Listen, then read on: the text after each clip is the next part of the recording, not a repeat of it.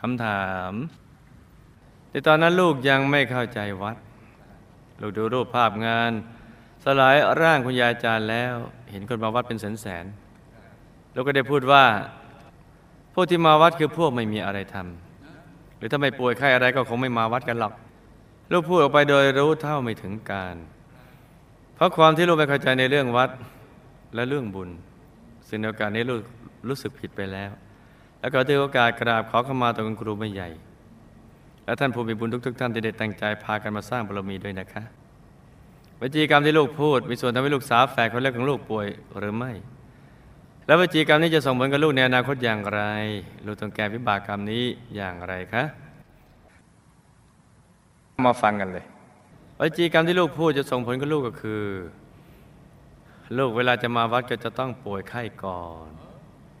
พราะลูกพูดว่าต้องป่วยเท่านั้นถึงจะเข้าวัดนะหรือไม่มีอะไรจะทำตามที่ลูกพูดนั่นแหละ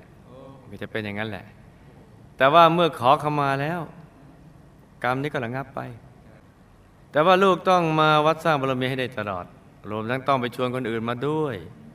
แล้วต้องพูดทำความเข้าใจกับคนที่ไม่เข้าใจวัด ให้เขาเข้าใจวัดให้ถูกต้องด้วยจ้า